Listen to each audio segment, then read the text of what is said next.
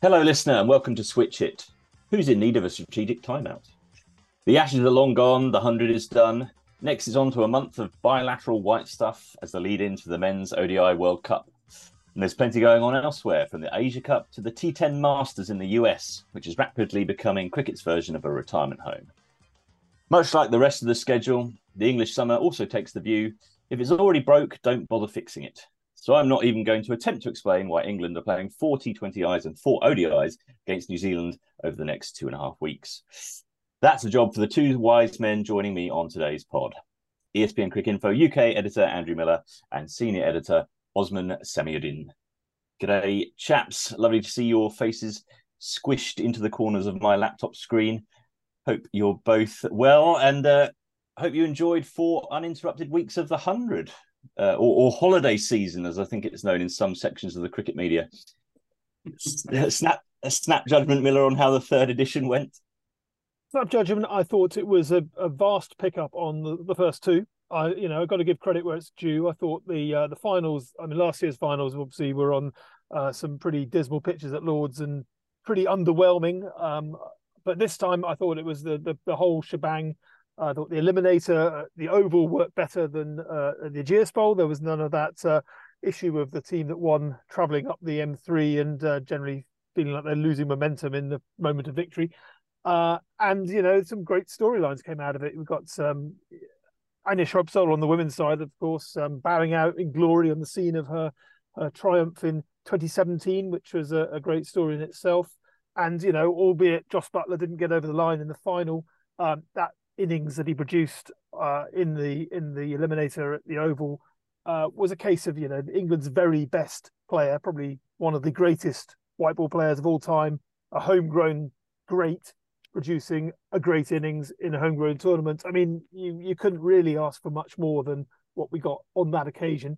And then you know Tom Curran pops up with the decisive performance in a real helter skelter final at, at, at Lords. So yes, it was a, it was a a pleasing end to the tournament. I, I felt as though it it found its feet. Uh, obviously, the, the start of the tournament was uh, undermined by the weather, which is always an issue when you uh, put things into a block in the English summer. You will get uh, hit by the conditions from time to time. But broadly speaking, you know, as as was said way back, uh, the hundred needs to be a success uh, for the good of English cricket. They've put all their eggs in one basket, and I'm prepared to accept that this tournament was, on balance, a success. It doesn't necessarily prove every ill that has ever been said about it is wrong, uh, but you know, on balance, if you were if you were all forced forced to weigh up good or bad, I think on balance it was a good tournament.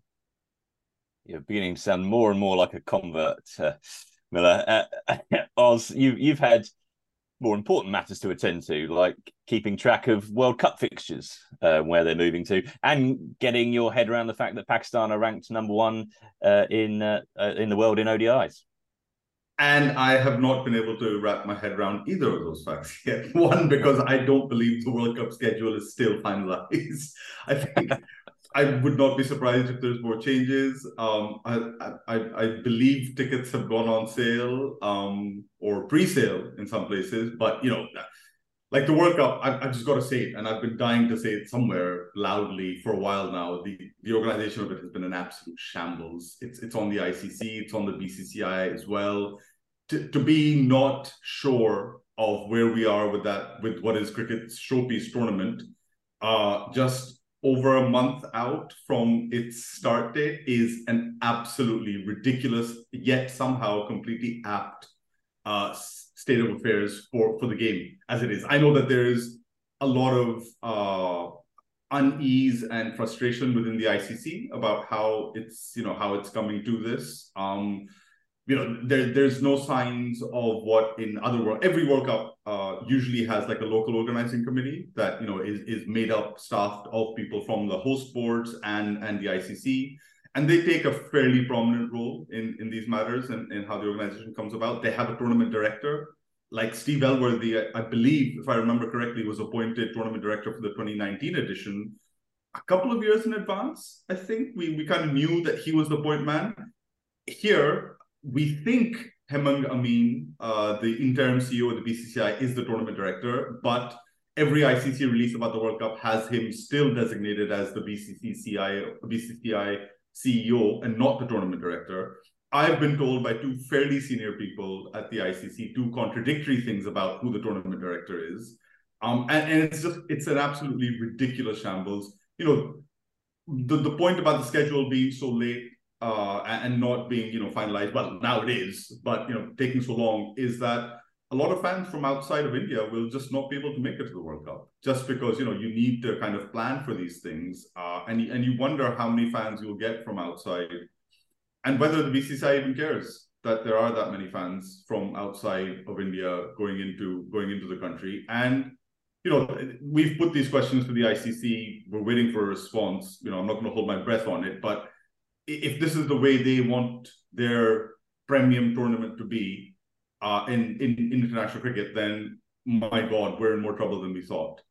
Um, and on the happier note of Pakistan being number one in the ODIs, it, yeah, it, it's a fairly phenomenal feat. I, I would just like to qualify that with, and I'm sure people will call me like, you know, some kind of old boomer Grinch of some kind, but the ODI schedule has been so weird in the last cycle between the two ODI World Cups that you know it, it's thrown up all things. Pakistan have not played that many ODI games compared to a lot of other countries. Neither of England. Weirdly, Pakistan have had some uh, ODI games against.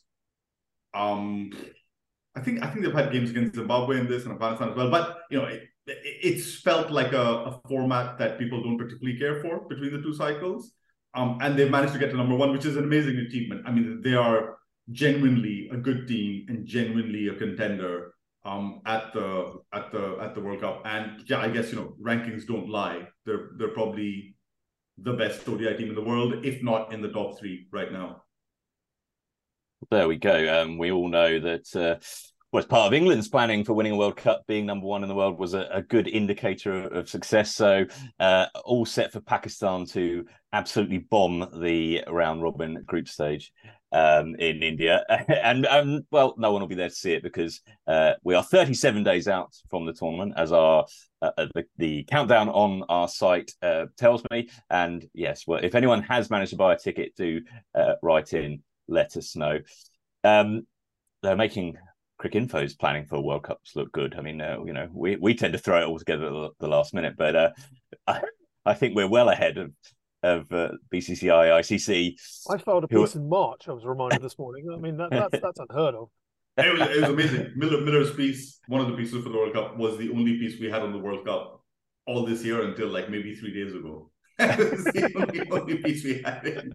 By the way, just to add to the ICC and the BCCI shambles, media accreditation for the World Cup has still not opened, um, and we're 37 days from the tournament. Um, and you know, there, there's people who are desperate to get some sign that there will be media present at this World Cup from outside the country.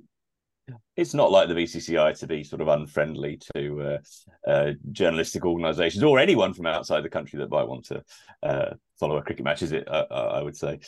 Um, it's making the hundred look good too. Um, on on the subject of which every ball counts, but as we know, Miller in cricket, some balls count more than others. Um, the hundred had its best season ever at least according to uh, ECB press releases, increased attendances, uh, TV viewership, merch sales. You had uh, you've you've mentioned some of the the storylines. Certainly, the uh, Anya Shrubsole's winning farewell, Southern Brave um, getting the title at the third attempt in in the women's competition, having been uh, pretty unarguably the best team over over three editions of the competition. Uh, also, also Katherine Sciver-Brunt bowing out um, and and being able to sort of do it on a, on a on a fitting stage, um, you know, uh, with a crowd in to to to see them off. Uh, at, well, uh, Sciver-Brunt at Trent Bridge, uh, Shrubsole at, at Lords, um, and uh, and then in the men's competition, a, a, a very good final. Um, and and Oval Invincibles, I think, also considered worthy champions. Um, that doesn't mean all is rosy in the garden, uh, as as you've already mentioned as well. I think the TV rights, the terrestrial TV rights, are, are up for grabs again from next year. Um, we've we've already had, uh, I mean, rumblings throughout the summer about whether it would be uh, replaced, downgraded, um, scrapped entirely. Richard Gould and, and Richard Thompson, the, the former sort of um, chief uh, chiefs of Surrey, who who opposed the tournament when in its sort of from its inception, but are now uh, uh, uh in charge at the ECB, uh, have have been quite sort of positive about it and and basically said it has to succeed. Jos Buttler spoke uh, about um, where it could sort of fit into the calendar and and, and kind of its importance as well, uh, and and as England's white ball captain and and and kind of the star of the of the show from the men's side, his views obviously carry great weight. Um, is it? We've now got sort of 10 11 months until the next one comes around. So plenty of plenty of um, talking time to to fill that gap miller. But um, where do you think we are with 100 ball cricket right now? Yeah well there's a big question. Um i mean it's the thing that bugs me, and you know, I've I've been nice about the hundred so far, so I, I, forgive me for for segueing back into old gripes. No, this is more familiar, I, for more familiar territory. Me, the thing that bugs me and will continue to bug me about the hundred is the the retrofitting of everything that's good about it. And by the, by that most specifically, let's talk about the women first and foremost, because you know, I, I, Kate Cross, for instance, um, she was she wrote a, a, a, fine interview which she basically repeated verbatim on Sky the other day. Um, she was basically saying, "I can't believe why anyone's got an issue with the hundred. Uh, people people who have got an issue with the hundred are the ones who don't turn up to watch it." And you know, hands up, and she's probably talking about talking about myself and uh, various other correspondents who've gone off on holiday. You know, we, as you mentioned at the top, uh, if you're going to have a competition that caters for families who have school age children who are going to be on holiday, a lot of those families are going to be on holiday. And I know, you know, hands up, my first move on the 1st of August was to get on a plane and go on holiday. So, you know, there is there is a degree of retrofitting about the 100 that, that bugs me. And, and most fundamentally, the women. Um, everyone talking about how superbly important the game has been for the women's women's cricket. And I don't disagree. I do not disagree that, that almost almost consistently until this summer. In fact, uh, you know, the men's team, the men's competition, I felt was didn't really know its place. And I, and I, as mentioned, I think the fact that Jos Buttler had a storming tournament was a very, very important moment for the men's game, just in terms of anchoring it in a degree of quality that I think was lacking previously. Uh, but for the women, I think you're missing the point if you if you say that you have to have to drill down on what what's it done for the women's game. I think women's sport in general is having a moment. I do not necessarily think it's all down to the hundred that the women's game is booming. I mean, look at the, the Lionesses, didn't didn't require the permission of the men to be a double header to be the most watched tournament this summer, uh, with England getting getting getting to the final of the, of the Women's World Cup. Um, the hundred uh, was obviously the first mover when it came to uh, really putting the men's and women's on on a on a equal footing marketing wise. But again, the the women's Ashes was very much fundamentally a, a, competition that you know ran concurrently, but it wasn't reliant on the men to uh, to to to soar. You know, it, it, it, somehow segued between the men's men's Ashes and they probably dovetailed each other. But the women's competition was good in its own right. So to say that you you can't undermine the whole ethos of the hundred because you'll undermine the, the progress that's been made for the women, I think is disingenuous. I don't I don't think fundamentally the hundred was ever fully set up to be a women's competition. Uh, you know, one of the most important things I think is forgotten is that when COVID came along, it forced a change of the rationale for the hundred. That you know previously I think the women's tournament had been scheduled to take place at Hove and Chelmsford and and uh, New Road and various other grounds that that were, you know, I think was one of them. yeah, absolutely. It was, it was going to just sort of peter along in the background, just chugging away while while the men had the had the had the big stages. COVID forced a reappraisal of that and forced them to go back to double headers. And lo and behold, it's ended up with crowds. What was it, twenty one thousand turning up for the women's final, the, the most attended competition in uh, in the game. But twenty seven thousand, I think, turned up for the men. So there were six thousand people who bought tickets for the final who didn't bother to watch the women. So I think I think there is a there's a degree of retrofitting, a degree of um, backfilling of the story uh, with how all this works. Um, but you cannot you cannot escape the fact that it's here now and it is important that it succeeds. As as, Daryl Mitchell, the PCA um, chair back in the day, said, if if this fails, we're all in trouble. And therefore, you know, you got Richard Gould and uh, and Richard Thompson, previous opponents of the hundred, now in charge, uh, having moved on from Surrey and Oval Invincibles win.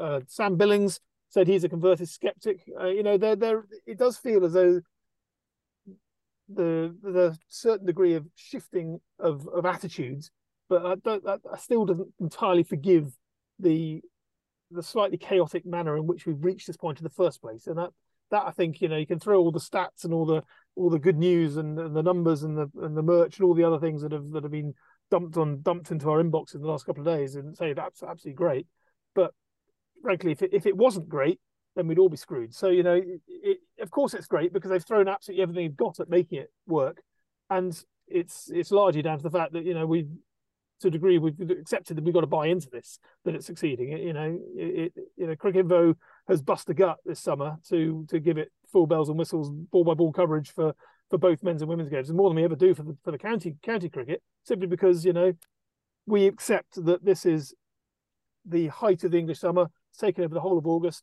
it's on us to you know give it give it the the leg up we feel it deserves to to to justify the status it's been granted. So you know we're all we're all trying to make it succeed. It's not it's not simply a case of you know certain certain areas of the media are, are slamming it and complaining that it's all rubbish. It's it's not quite that simple.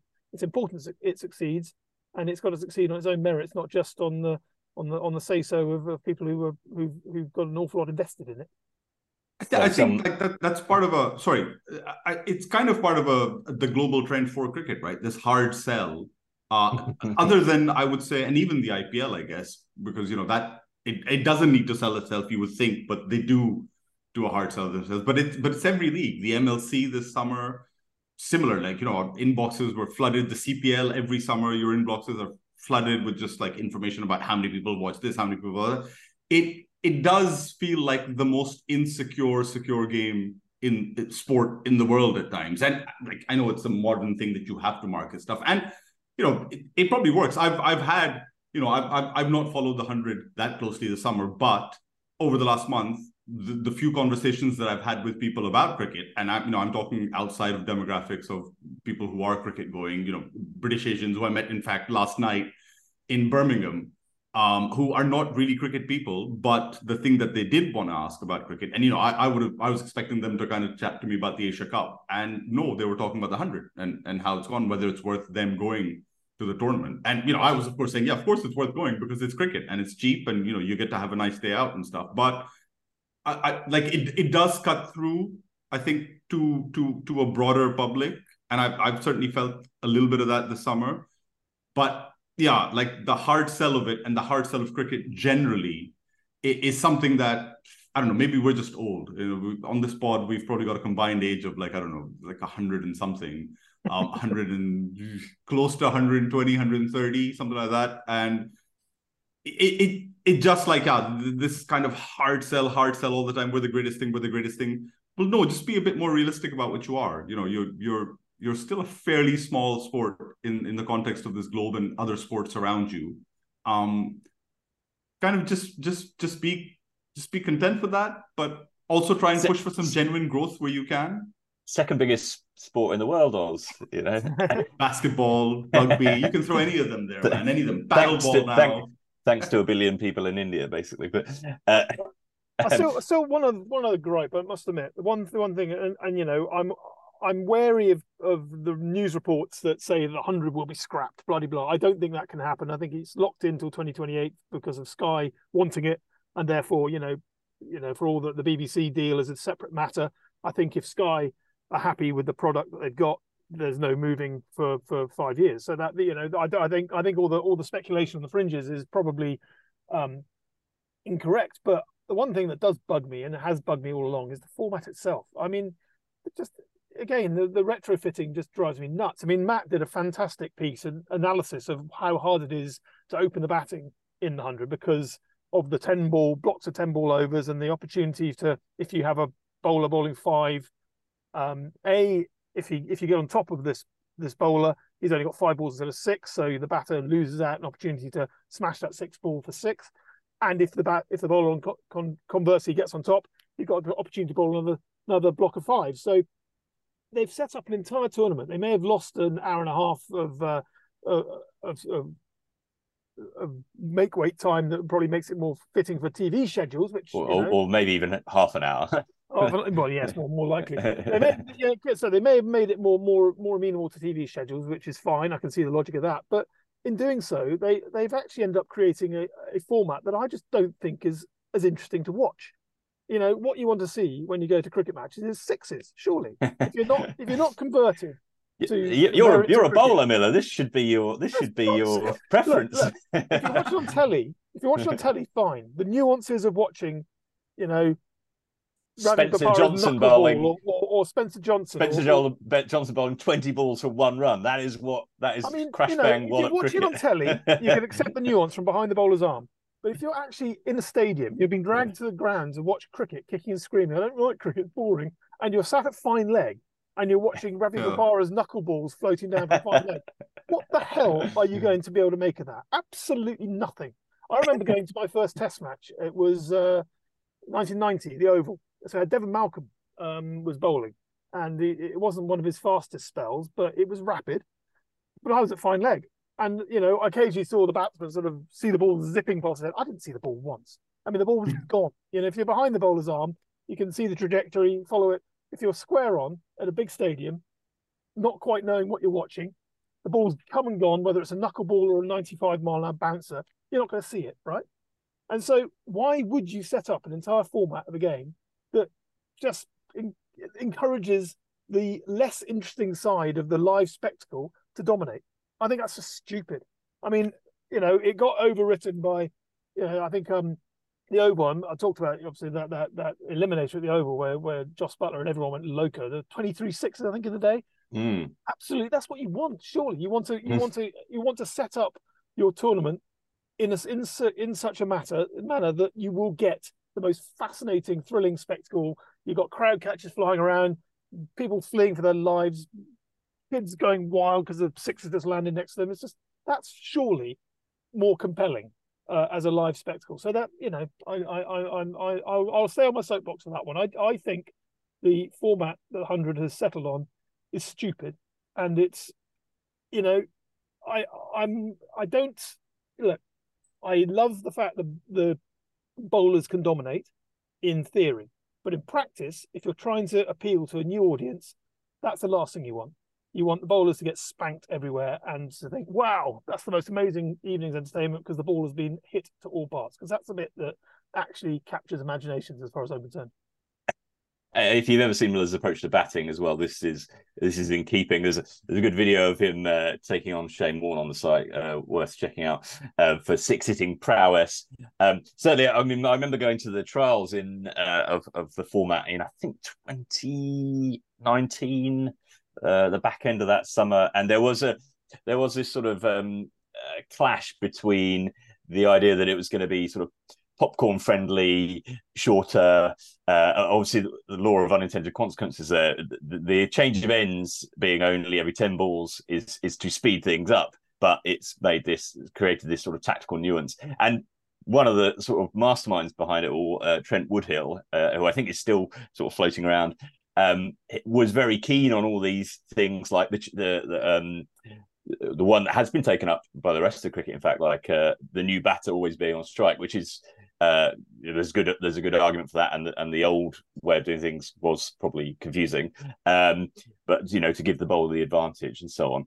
Um, a, a, lot of the kind of tactical things, um, they they didn't go with having substitutes in the end, but that was another one. They um, make the game more interesting for from a sort of cricket perspective and from, from you know the people who are engaged and know how the game works and and, and want to do uh, uh, well I mean kind of like what Sam Billings was saying with um, the captaincy side of it and the nuances but they don't necessarily lend to make it a more sort of um, six hitting uh, friendly uh, uh, experience.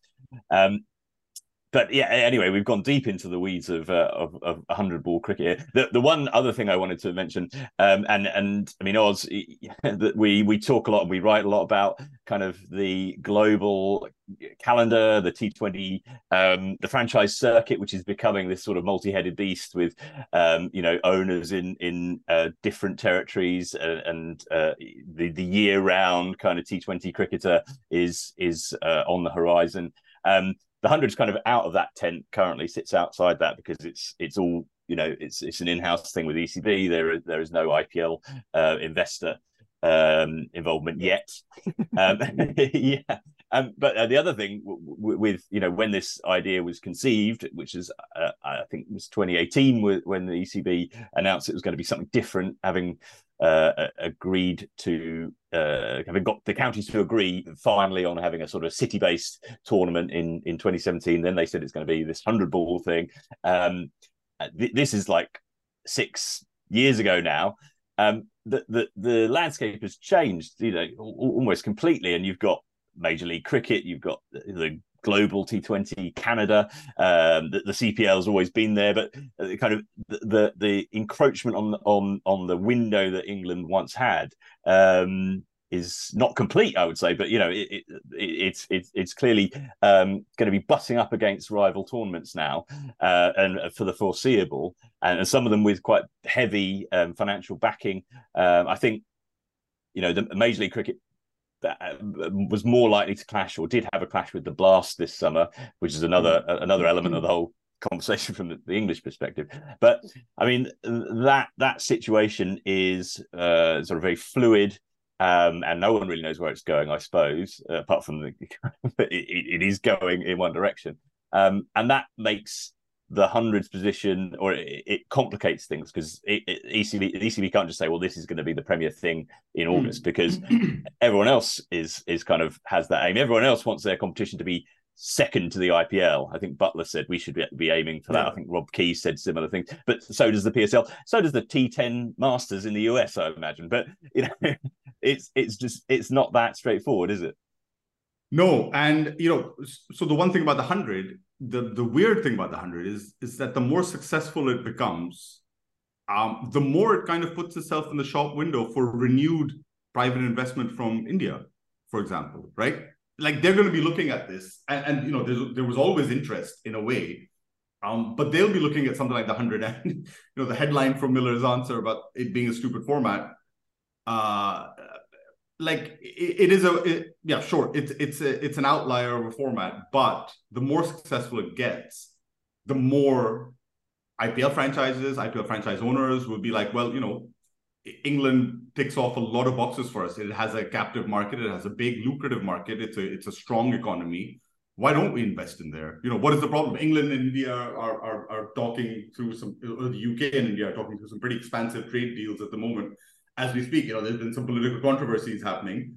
Who's to say six, seven years down the line, you know, this doesn't become one of the one of the pieces of it that you know somebody comes in and says, well, why can't we invest in one of the city-based teams uh, in the hundred? It, it makes sense at many levels. Strong currency still, you know, whatever kind of whatever knocks the UK economy has taken over the last couple of years, three years, whatever, it's still generally speaking, broadly speaking, a strong economy. And, and cricket wise, it's an even stronger economy. Why would you not want to invest in this? And, and the same goes for the BBL. You know, those are the two kind of leagues out there which are which are which are state owned and by state i mean you know owned by the board pretty much whole and soul and run by them but increasingly that's at odds with how the rest of the world is developing uh, you know franchise power everywhere else is is is kind of working its way out. The MLC now, the ILT20, the SA20, um, all all these organizations, all these all these leagues are being run by private franchises, and it's it's kind of it, it's although it's been obvious for a few years. I think the degree of their infiltration into the international calendar has kind of, I think, dawned upon us this year. Where, where if you now, you know, with, with the new FTP coming out as well, if you look at, if you if you think about the international calendar, I think more than ever before, probably only people will be aware of uh, England, Australia, and India's mid to long term international commitments over the next few years. You look at every other board, Sri Lanka, Pakistan, Bangladesh. I you have no idea who they're playing, when they might be turning up. Even now, even with England, how many people would have known that New Zealand are here um, and will be playing eight white ball matches? I think is that right? Eight white ball matches. Yeah. Um, how many people would? And this is just the men's team, by the way. You know, there's a whole like there's a women's calendar that is growing and increasing in size and has more leagues coming up. It's it's an absolute mess and it's manifesting itself in different ways. You know, Pakistan's players are have not yet signed off, and that's just one example, but they've not yet signed off on their central contracts, which ex, uh, which expired on June the 30th. So the last ones ended June the 30th. They have not yet agreed to sign on central contracts because one of the one of one of the issues up for negotiation was how many leagues will they be given NOCs for to be able to play, and you know guys like Shaheen Afridi are are, are in demand everywhere. You know, if if Shaheen Afridi gets as has been speculated upon and, and reported upon, if he gets $450,000 for one season of the ILT 20 and he signed up for three seasons, you know, he's he's making what like uh, a, a, about a million and a half over three years, which is money that he will not make playing for Pakistan for a long while. Now, you know, there's there's no doubting his commitment to play for Pakistan, but eventually, you know, him and other players like him will look at the ILT20 as an option and they'll be like, well, you know, that's our kind of that's our strength. Uh, that's our negotiating strength. We can just say to Pakistan, well, we don't want to sign the central contract. We'll retire from international cricket and play leagues. And I think there are there is now enough of a circuit easily outside of cricket, outside of international cricket, for pretty much anyone who has some basic T20 skill and white ball skill to just forego international cricket and say, well, you know, I'm more than happy to just roam around. And, and it's happening. Trent Boult has pretty much done it, although he's back for the World Cup. Jason Roy, most high profile kind of incident uh, example on, on the England front. So yeah, you know, it, it's it's begun next year, next couple of years, next three years, what the world, what the cricket world's going to look like. It, it's going to look like it is now, except I feel like international cricket will have taken even more of a backseat than it is now. Bilateral international cricket, you know, the the ICC at the time when they were trying to put their new uh, one more event, ICC event into their FTP a couple of years back when they were pushing hard for it and India were against it, it, it didn't dawn on me then, but it, it now strikes me that the ICC is also kind of staking its claim in this calendar and saying, right, well, if there's going to be so many leagues, then we're going to have our own event there as well. We're going to have our own event there every year and and what loses out in all of this is most of bilateral international cricket, other than you know rivalries that are still prospering, like the Ashes. You know, we saw that this year, this summer as well. Again, that the Ashes is still a, big ticket rivalry. Uh, Australia India is still a fairly big ticket rivalry. Um, England India is uh, maybe not at that level. Uh, I think because of the way the series have gone in England and India um, over the last couple of years. But it, it's still one of those. But you know, outside of that, who's playing who, where, and who even cares? Yeah, um, I mean, such, just tell me when the next league is. It's such a good point, and and and, and it all leans into the original point about um, you know private investment lurking around the fringe of the hundred. You know, I'm starting to starting to come come around to the notion that you know it, it it's not only inevitable but essential. I don't think English cricket can afford to miss the zeitgeist again because that's kind of why the 100 happened in the first place is they missed the bloody zeitgeist first time around they invented t20 cricket then completely failed to progress it. Uh, ballsed up their first attempt at uh, you know the bradshaw stewart plan would have been the 100 before the 100 needed to reinvent the wheel. They missed their opportunity back in 2008 the ipl took, took first mover status. The rest is history. If england dally now they're going to miss that moment again because most fundamentally got mlc has popped up over over over the pond. First time in the northern hemisphere, there's a there's a proper rival. You know, the Caribbean Premier League, with all to you know all intents and purposes, you know, great respect to what the Caribbean Premier League is. It's you know it's beautiful beautiful islands, and as you mentioned, not the strong economy that the US dollar offers, and so completely different player moving in there, and all the usual moves and shakers have moved with it. You know, you got you got Mumbai Indians and Knight Riders are lurking around they're spreading their tentacles in a way that's so far, you know, private investment hasn't reached the 100. But if it doesn't reach the 100 soon, you're going to end up with a situation. Everyone's talking about the the inevitability of of the year-round franchise contract. Uh, and Jos Buttler, case in point, Jos Buttler is a success story for English cricket this summer. Success for the hundred, sorry, this summer because he is the greatest England white ball cricketer producing the best performance in their own tournament. So hurrah, well done, well done, Jos Buttler. But as ever, with everything that England have done right and done wrong in the last 20 years, I would argue, they are reliant so heavily on the goodwill of their players to get anywhere. And mm. they hmm. are relying on the fact that Jos Buttler in, in the first instance here, but you know, pre- previous to him, Ben, ben Stokes and, and Joe Root holding up the standards of the test team. Uh, they are they are reliant on the fact that you know the cachet of playing for England, the cachet of being you know an inspiring inspiring a new generation, all the all the guff that goes into everything they, that went into the 2019 World Cup and everything that's gone into the hundred. We're doing this to make sure that kids want to play cricket in England for future generations. At some stage, you're not going to be able to use that cell anymore because those kids grow up. You know, Harry Brook, case in point, he is the next generation. Does he have the same desire to, you know, do it for the next generation? No, I am the next generation. What's in it for me? Where am I going? I'm not in the World Cup squad. Am I? Am I going to go off and be be a gun for hire like Kieron Pollard was in uh, uh, ten years ago for for the West Indies? These are the questions that will hit England round the face with a frying pan if they don't get a grip of where they need to be on the global stage. And so, you know, again, in terms of where the hundred goes from here, I don't think there's any going back for the hundred. I think there is definitely, as mentioned, I mm. don't like format. I think there's definitely scope for just turning it back into T Twenty competition, but binning it in its entirety is probably not an option now because it's it's on the board and fundamentally as well because it does away with the promotion relegation issue that uh, is is not a great uh, selling point for for franchises.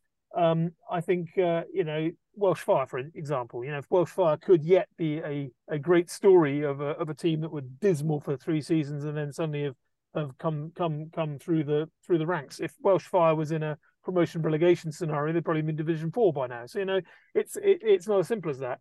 Um, so you know, the investment has got to come into the hundred. I think it's got to come from private investment. It's got got to come from the first movers in private investment, which are the the Mumbai Indians and the Knight Riders of this world, who have got their tentacles out in the world game already, and in so doing, you know, Jos Buttler, obviously Rajasthan, he's he, Rajasthan made a big play for the for the English market in the IPL. That was that mm. was kind of their big selling point when they when they had Jofra and and Stokes and and, and Buttler and Livingstone and people like that. Um, that that is kind of an open goal, really. So, so you know, bring you know he he's been out there being a uh, an envoy for English cricket overseas, and now okay, come on, bring bring it in, bring where where where's the payback for all, all the all the all the all the trade missions I've done to to be the MVP in the IPL, all the rest of it. I think that that's kind of where we're looking at now.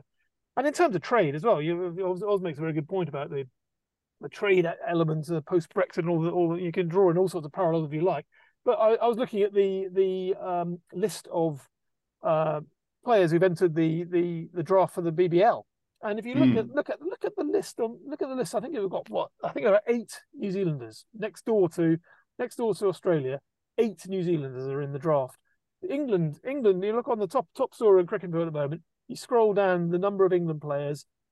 It rolls and rolls and rolls down the page. For I, I haven't even counted how many are in there. There are several in there that um, people will not have heard of. Genuinely, mm. I mean, Mitchell Stanley, um, with the greatest greatest respect to Mitchell Stanley, I I've not seen him play. I genuinely know next to nothing about Mitchell Stanley. Roman Worcestershire Walker, and I, Manchester Originals legend Mitchell Stanley. Indeed, and Roman Walker, he's in there as well. I mean, these are these are guys these are guys who have again with with English cricket's great strength is it is the best exporter of of white ball ready cricketer in the world at the moment. It's you know it's like mm. it's like French wine. You know everyone wants a bit of English white ball cricket, and you, you can get it you can get it anywhere you look at the moment. I mean, this afternoon we've got the uh, semi-finals of, of the of the much derided um, white uh, one day one day one day cup in England, fifty over cup. I mean, it's Gloucestershire. Gloucestershire, Leicestershire. I mean, you know, the most extraordinary lineup for the semi-final. Leicestershire, one of the great stories of the second tier of English cricket this summer, precisely because they've they've just got on with playing cricket while everyone else is is is is just playing the higher level and getting focused on the hundred. Leicester just knuckled down and thought, right, well, let's let's let's let's pull together something that's going to win win things. And, and and Gloucestershire likewise, you know, Miles Hammond went back there having having warmed the bench uh, I think for Birmingham Phoenix, wasn't it? And um, went back and scored a, a hundred in their in their in their quarter final. Ollie Price, again, a guy I've never yet seen, but a guy who every single day of the week, when I'm, you know, uploading the, the county reports, Ollie mm-hmm. Price has done something else. Is there? yeah. Genuinely. I mean, he, I, I, I, I would love to have the chance to see him. Unfortunately, there's so much cricket going on, they just don't get out to it anymore, which is a another another problem of, of of the of the endless treadmill. But you know, there is so much talent bubbling up in English cricket that's it needs it needs the its market leader. If the hundred is to be the market leader for English cricket, which I think it has to be now for all the reasons mm. we discussed, it needs to be back to the hilt and trusted to hold its own in the zeitgeist. It, it, it's not acceptable, I don't think, for English cricket to to try to be the exceptionalism that English cricket has always been accused of over the years. I don't think it's any position to be exceptional anymore. Only insofar as it, it has has the has the opportunity to to broaden through the county network the the the uptick of players. But when it comes to that top level, I think it has to has to accept you know, all the talk about being the second best competition in the world is is is proof in itself that the best competition is the IPL. Mm. You're not going to compete with that. Therefore, you have to buy into the IPL. You've got to buy into the teams, the franchises that are already out there making the running, and accept that that is the trade-off. That, you know, if you don't necessarily see much of Jos Buttler outside of the hundred, and you know, and outside of World Cups, uh, you're not going to see him in county cricket. You're not going to see him necessarily in, in bilateral cricket because bilateral cricket will get squeezed by the fact that these these competitions are going to be going on all over the place. But if it means that you, for the for the sake of the future generations, they see that a guy like Jos Buttler or a guy like Harry Brook or whoever it may be gets the opportunity to tour the world playing the best level of cricket at every single moment, wherever it may be, and then reconvening for England for a World Cup or, or whatever. That feels like the way that the game has got to go now. If it means bilateral cricket gets pushed to the margins as a consequence. I think that is the only way that uh, you're going to ensure that the the best caliber of cricket, the best opportunities for the players within the system, um, comes to the surface.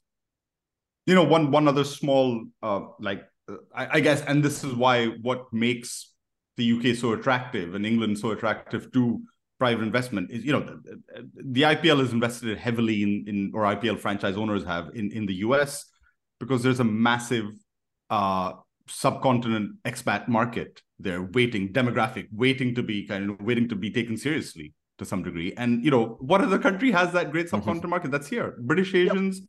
british indians british pakistanis that is a massive massive demographic that's just waiting to be completely and, and you know I, think the ecb has done some things right obviously with trying to be more inclusive in the way their game is but if you imagine private investment from IPL franchises, maybe even a PSL franchise. Lahore Qalandars are, you know, about as ambitious as they come. If, if and if they have the resources, if they start putting money into into the hundred or whatever version of the hundred exists in you know five years time, how how will they change how that that demographic gets tapped into in this country with that private investment? It it, it you know it it it could just completely uh, launch it into into the stratosphere.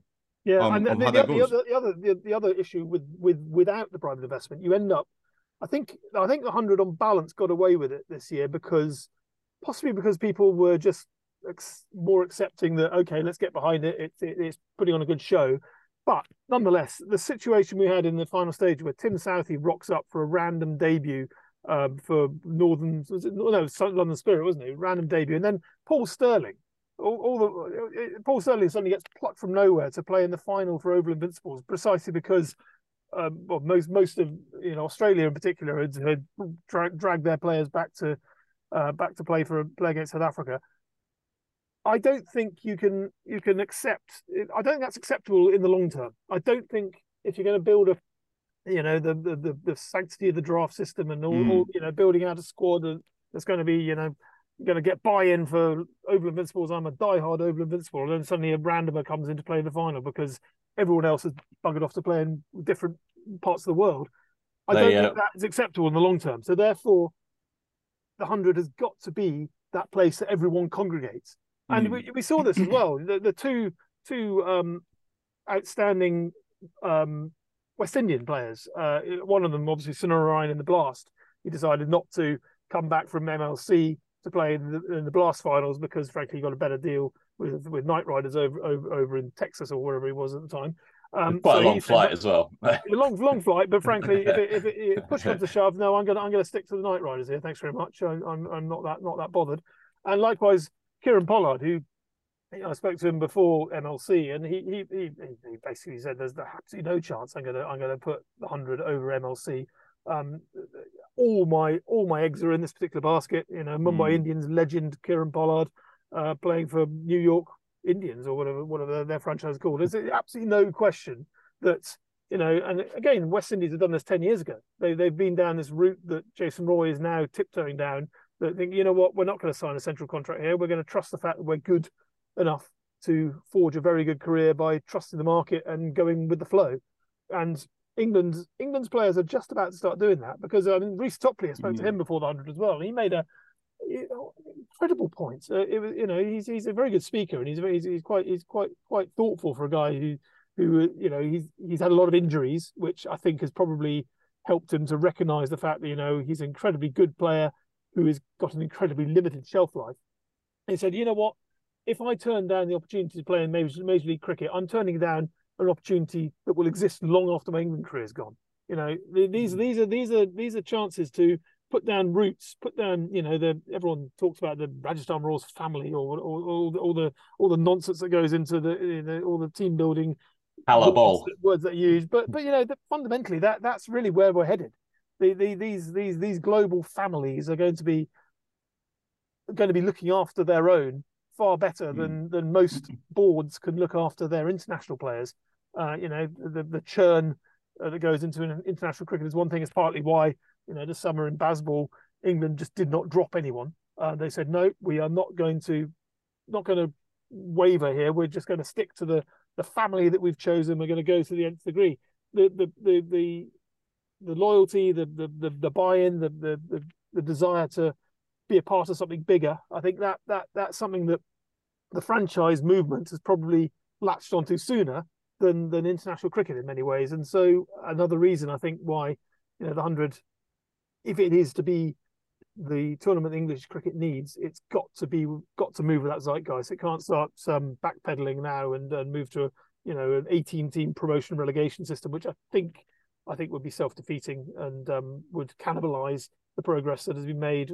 Um, you know, even if that progress has been, you know, incremental, like, like, like the front line of the front line of the Somme, frankly, at times it's been it's been that that that uh, bloody and bitter and, and, and done no one any favors in, in, in many ways. But we're here now. There is there is a definite sense that, that, that there's progress made on this front, and to give it up now would be a bad idea. Well, to channel Kent Brockman, I, for one, welcome our new franchise overlords.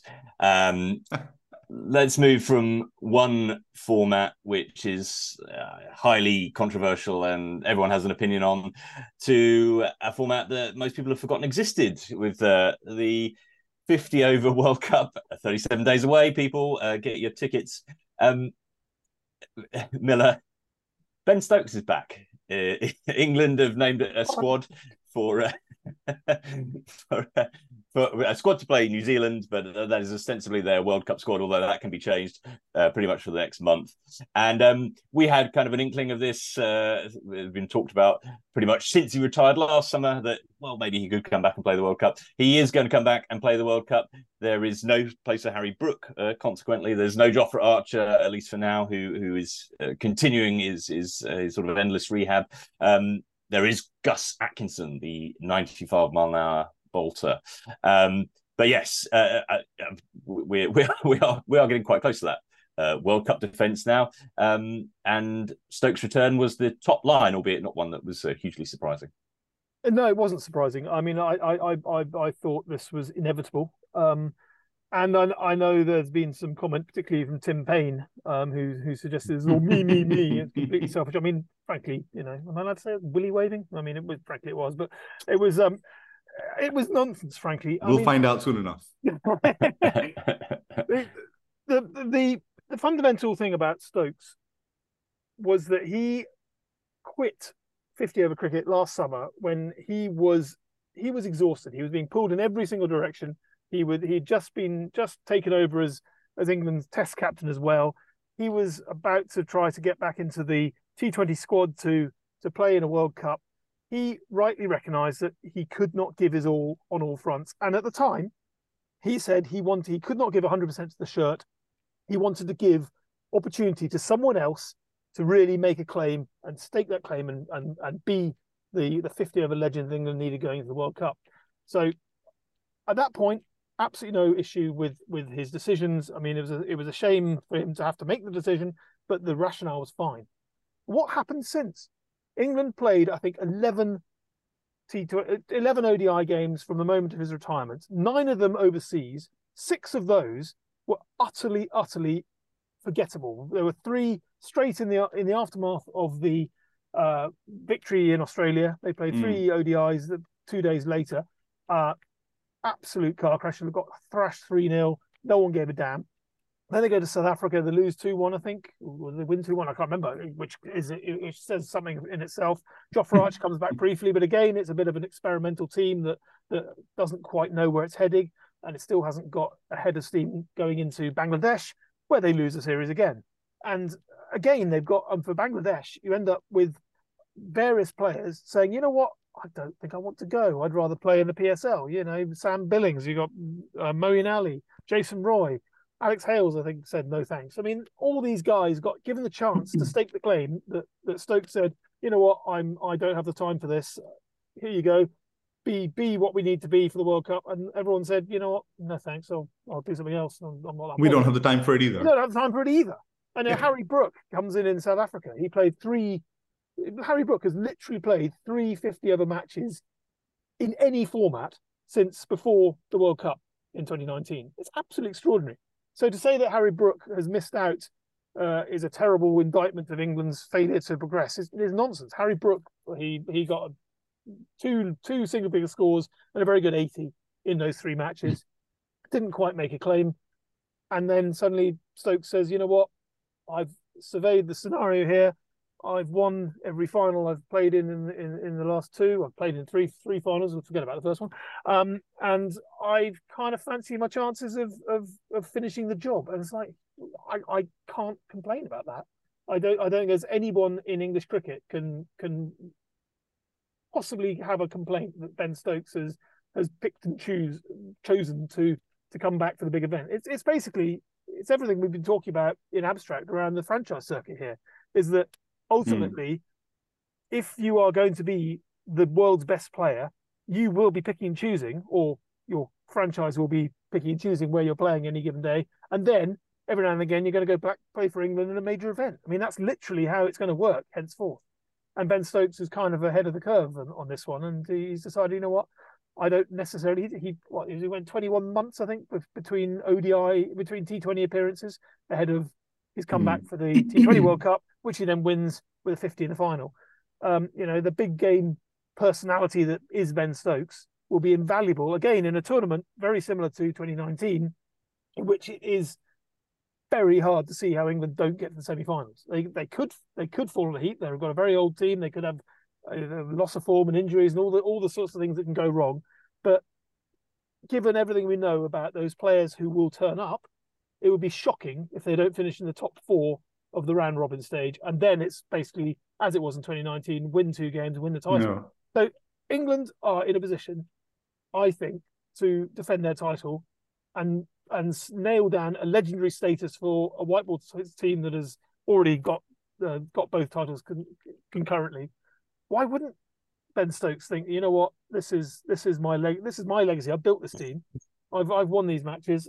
I'm going to see it through with the rest of my fellow legends with whom I've I've grown grown the game since 2015. I mean, I I, I literally cannot see any reason why he should should not be there, and any reason why England will not be in the semi final at this stage. Did, did it have to be at the expense of Harry Brook? I know I know Harry Brook's not been completely ruled out. I think but Jos Buttler said the other day that you know it's it's not over yet, basically. But could it have come at the expense of one of their fast bowlers, or are they just worried that Mark, well, they're, they're worried essentially that one of their fast bowlers might not last an entire tournament, or it would be too much of a burden on one of those fast bowlers. Is, is yeah, that I think, the I think fundamentally it's? Liam Livingstone's the issue because Liam Livingstone's ability to bowl left, uh, bowl spin, off spin and leg, leg breaks yeah. could be vital. Uh, you know, and especially Moeen Ali, uh, you know, those, those two.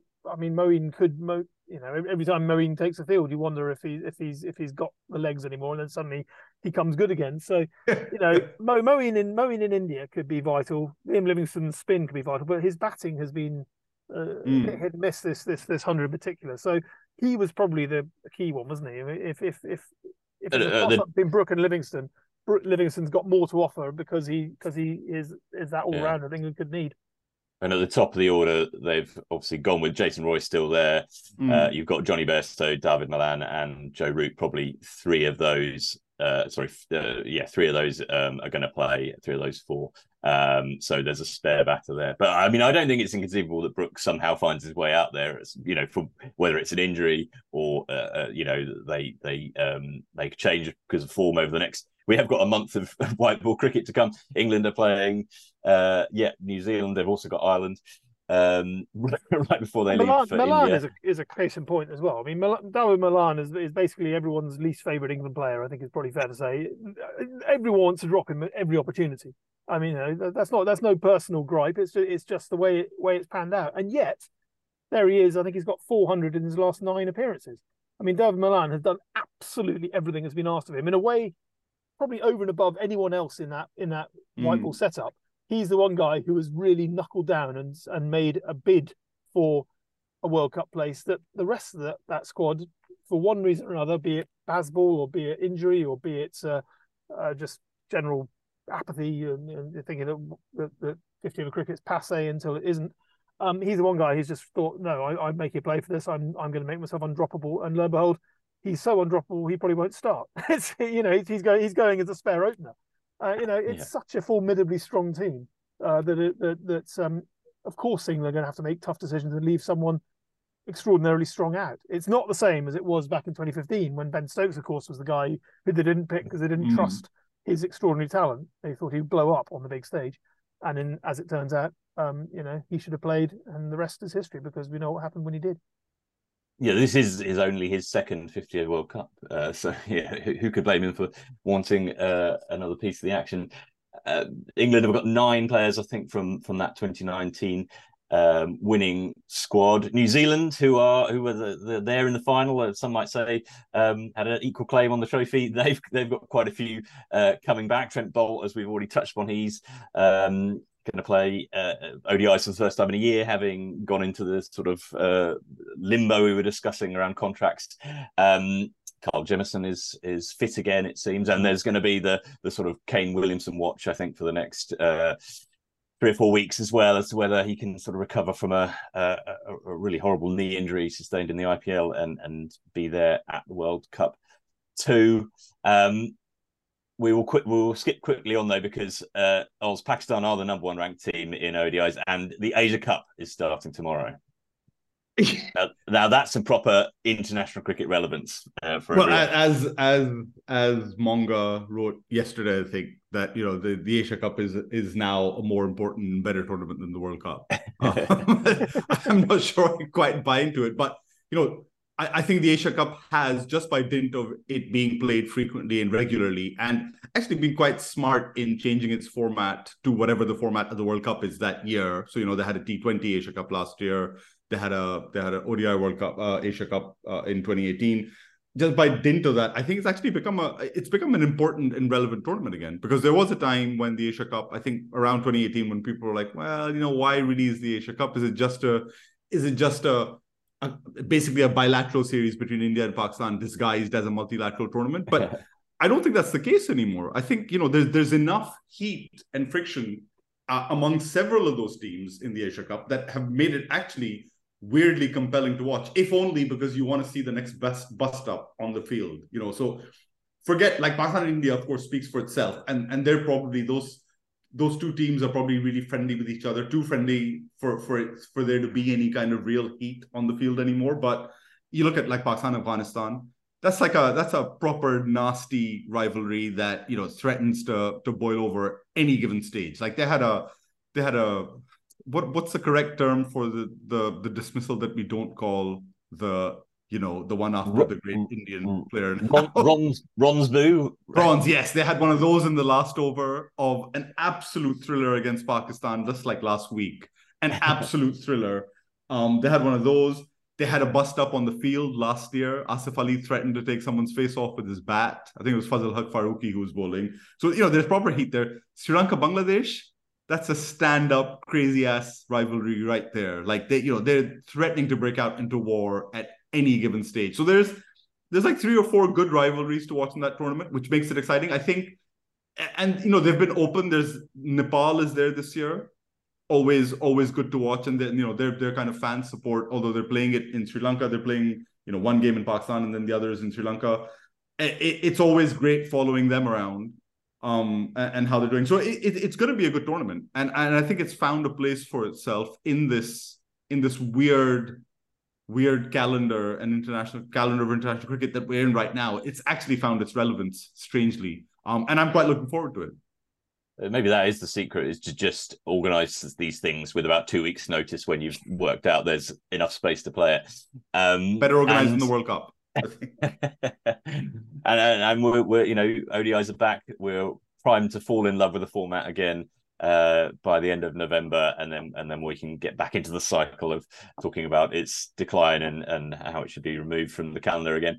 Um, Miller, the one other thing we should uh, we should mention is England women are playing uh, Sri Lanka um, in T20Is and ODIs, and and I guess the big um, talking point there is that however important the 100 is, um, the fact that Tammy Beaumont uh, became the first woman to score a century in the format, this is called the, the, highest individual score, men's or women's, um, you know, a stellar tournament, reviving Welsh Fire, as, as you sort of touched upon earlier. Um, there's no room for her in the T20 squad, uh, having been dropped uh, a year ago, despite them resting um, the likes of Nat Sciver-Brunt and, and Sophia Dunkley. Um, there is there are a couple of interesting new faces in Mahika Gaur and and Bess Heath. Uh, Mahika Gaur, who's uh, I think 17 still and has played um, something like 19 T20Is already for the UAE. But um, yeah, there's there's some interesting subplots there. I mean, the women's game, the calendar gets ever more crowded. There's a, a women's big bash coming up. There's there's another T20 World Cup for them next year. Um, but yeah, Tammy Beaumont uh, is still still looking to break down that particular door.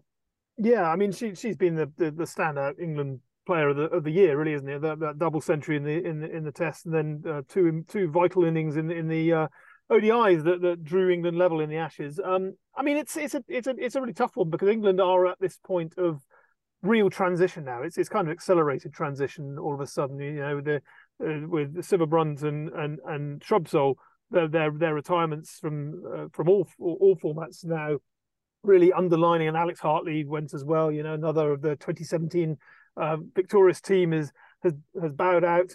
And you know, I was talking to Beaumont before the hundred actually, and she was sort of saying, you know, it, it does kind of bring it home to her that you know she looks across the dressing room. It's basically her and Heather Knight, are, uh, the ne- next two who are who are waiting, waiting for the waiting for the the moment they get tapped on the shoulder and said, off you go. So it's a it, it's a difficult one. I mean, she has found such extraordinary form this summer, but I, I I do understand the logic of of not going back to tried and tested, and you know there's such a movement of of youth, best uh, epitomized by by Gaur, as you mentioned, who who looks an extraordinary prospect. I mean, six foot plenty, left arm, decent wheels. I mean, she's she's unplayable in in in a way that you know just you're going to see so few bowlers with with those attributes in women's cricket that every time she she rocks up, it's gonna it's going to be extraordinary. So, um, I mean, she she looks an absolute absolute prospect.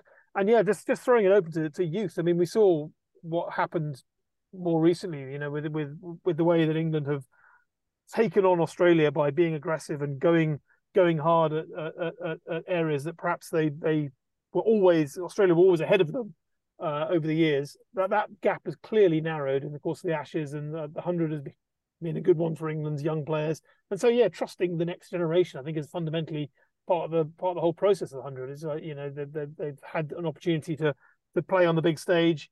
Absolutely gagging to get a further chance. We saw with Alice Capsey, of course, she she made her breakthrough in the hundred a couple of years ago with a a 50 at Lords, um, the precocious 50 age, what 15 I think she was at the time, uh, and you know, it feels counterintuitive in in the shortest format of the game as well to go back to tried and tested Tammy, albeit she's in the form of her life. I, I can see the logic there. It's a little bit like what the men are doing actually with their with their their squad, albeit Chris Jordan's in there now because of a glut of injuries, but fundamentally England decided we know what Chris Jordan, we know what Tymal Mills can do. Uh, we want to extend our pool, see what else, see what else we've got out there. So they they brought in the likes of John Turner, who, who's injured now, and and they haven't uh, haven't doubled down on on on on that. So yeah, I, I suppose it, the the point is it, it, the game evolves, doesn't it? And and I think the, the women's game has evolved at such pace, thanks in no small part to the hundred, as as we've discussed. But equally, if it is evolving that quickly, you've got to give opportunities to these young players to progress to play for England. Because if if, they, if you just create a backlog and go back to the, the, the old tried and trusted, that's essentially the problem England had pre 2016 when you know the, the entire squad was a closed shop and you know the likes of Tammy herself. I mean, she was one of the key uh, beneficiaries of Charlotte Edwards' retirement uh, or, or, forced eviction in 2015, 2016. Sorry, that that Tammy Beaumont and, and and Lauren Winfield were the two players on the fringes who who never got an opportunity because the team did not evolve. And so um, that I suppose is is is the is the fundamental point. It doesn't mean she'll be any less hungry, and it doesn't mean that come the come the next T20 World Cup, you won't want to go back to Tammy Beaumont and uh, with a point to prove and, and throw her in there. But uh, I think for the time being, it, it makes sense, um, albeit it's tough on her um, to to shop around and see who else is out there. There we go. We are back to where we started. The hundred is both the question and the answer. Um, I think that's enough trying to make sense of cricket for one week. We will be back to pick through the New Zealand and Sri Lanka series soon, as well as look forward to a visit from Ireland. Yes, that's happening too. But for now, my thanks to Miller and Oz, and to you all for tuning in to the Switch Hit podcast on ESPNCrickinfo.com.